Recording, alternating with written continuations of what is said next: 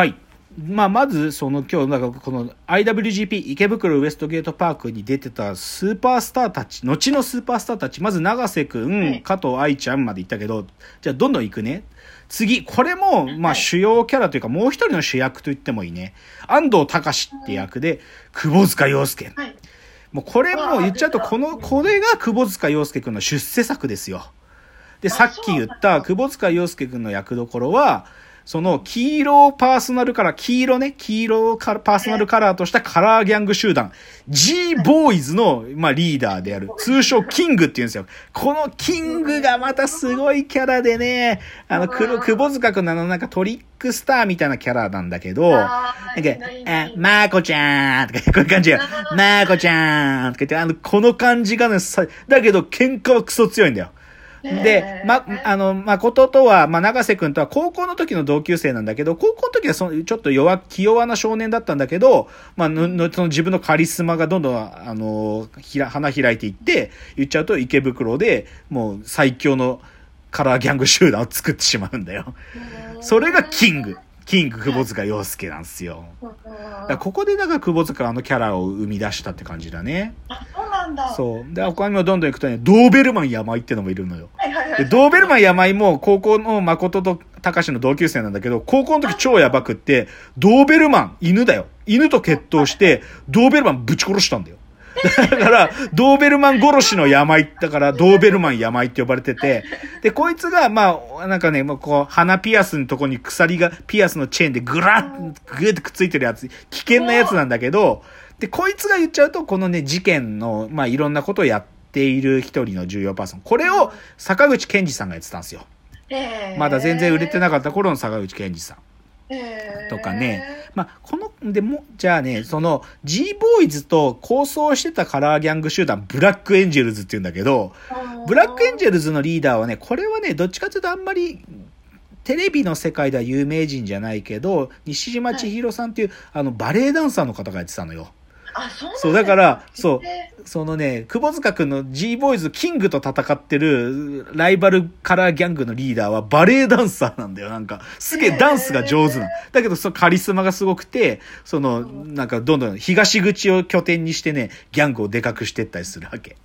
とか、まあ、他にもね、色、もうたくさん出てるっていうか、で、まあ、主要キャラで、誠の、言っちゃうと相棒的役割が佐藤隆太さん、マサ、佐藤隆太さんとか、あと、あのーな、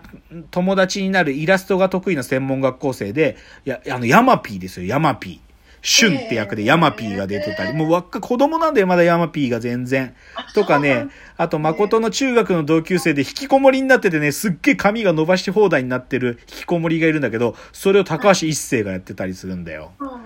とかね、もうね、ほんとすごいの。あとは、まあこれ1話で殺されちゃうんだけど、加藤愛ちゃんの友達役で、リカって役で、酒井若菜さんが出てたりとか、あとね、あのー、もともと同級生だけど、今ヤクザの組員になってる猿っていう役がいて、これが妻夫木くんがやってるのよ。なんでもう本当に後のスターたちが。そう。で、まあ、一応警察っていうね、はいギャギャングたちを取り締まるって位置づけのけ警察もいて、それは渡辺謙がええ。西部、あの、池袋の所長をやってたりとすかあと、北郎さんがね、なんていうか、その、い長く池袋にいる、こう、いい刑事っていうので出てきたりとか、あと、その、誠の家の近くにある交番に勤めている安倍貞夫がいて、で、彼はもう風俗マニアで、もうしょっちゅう風風俗の切り抜きやってたりとかする最低な警察官なんだけど、とか。そう。あと、まあ、だ誠の母ちゃんが森下愛子だったりとか、その、誠の果物屋で働き始める人がで小雪が出てきたりとかね。そうとかね、まあ、あと、これあんまり知られてないけど、さっきのヤマピーの彼女役で、あのうん、誠たちはね、ボーリングが好きなのよ。誠がボーリングが上手いから。で、ボーリングで勝負して勝つと金カツアゲするんだけど、そのボーリング場で働いている、あの、店員さんがいて、まあ、バイはい、バイトをしてるんだけど、その、で、その、まあカオルって言うんだけど、その人が、あの、歌手の安藤優子さんがやってんのよ。そう。だから、そう。安藤優子が、まだ、もう、これ以降彼女女優の仕事なんかしてないと思うんだけど、なんか出てて、で、彼女がこのドラマの中で、あの、池袋西口公園を池袋ウエストゲートパーク IWGP って名付けるっていう、そういう役どころなんですよ。だからもう、スターだらけ。もうスターだらけ。で、このスターだらけの中で、なんかこういろいろ事件が起きてって、で、それが、なんていうか殺人事件につながって、カラーギャングの構想、ヤクザを、なヤクザを背景にしたカラーギャングの構想にまで行くんだけど、まあ、それを主役である永瀬くんが最後、身を挺して、そのカラーギャングの構想を終わらせるっていう、伝説のドラマです、これは。伝説のドラマ。かっこいいな、最後、ほんとね、あまあ、まあ、永瀬くんがね、まあ、あのーしなんていうかな、口癖がね、めんどくせえなーっていうセリフなのね。もうめんどくせえなーっつって。で、結局何がこの、カラーギャングの構想を仲裁させるかっていうと、要は、片方の仲間が殺されたりするのね。で、それの、で、あ、あ向こう、あいつらがやったんだっていうことに踊らされて、で、カラーギャングたちが、それこそ池袋ウエストゲートパークで、もう全面構想が始まるって時に、立ち会い人として永瀬に来いって言われてたわけよ。なんだけど、永瀬は裏で、その、ど、事件の真実っていうのを、あの、自分で中で、あのーまあ言っちゃうとこ答えを見つけてきて、その答えが、あの、加藤愛が黒幕だった。加藤愛のもう一個の人格が黒幕だったってことを永瀬くんが、まあ言っちゃうと明かしてきたのね。で、それを、えーでも、その、もう生きり立ってるカラーギャングたちに、お前らがな、なんかここで戦争なんかする理由なんかねえんだよって言うんだけど、もう窪塚くんなんか、キングは、もう関係ねえんだよ、そんなことっつって。もう、もうそんなことで俺たち止まらねえんだよって言って、そしたら永瀬くんが、ああ、もうめんどくせえっつって、あ。だったら、こうしようっつって、俺が、俺の両手が地面についたら、お前ら好きに喧嘩でも何でもしろっていうわけ。で、俺が地面に手つけるまでは、いつから始めるなよとか言って、で、それで、じゃあ、キングが、じゃあ殴れよ、たかしっつって、たかし、キングのことたかしなんだけど、たかし殴れよっつって、ボコボコたかしが殴り始めるわけ。で、きで、長瀬がボコボコになって倒れるんだけど、で、で、でも、まだ手ついてねえぞって言って、言うわけ。で、それで、お前な、サウナ屋のたかしじゃなかったのかよとか言って言うわけよ。で、池袋にキングなんていらねえんだよって言うわけ。超かっけえね、それで。で、それで手、で、久保塚、あ最後、久保塚くんが長瀬くんの両手を地面にパタッとつけるんだけど、なんかもうそれで、なんかそ、その、その久保、長瀬くんの行為で、もう意味ねえなっていう、なんか、喧嘩なんて意味ねえなってお、おそこで、カラーギャングたちはもう武器捨てろって言って、キングが全部武器捨てて、で、それで、まあ言っちゃうと、一番強いやつ倒せたからいいよっつって、キングが、長瀬くんの腕を上に掲げるっていうね。まあこれ伝説です、これ伝説。そう。だこの、だ異常にやっぱ若い俳優たちが、今ね、正直見返すと、正直照れくさくなっちゃったりする。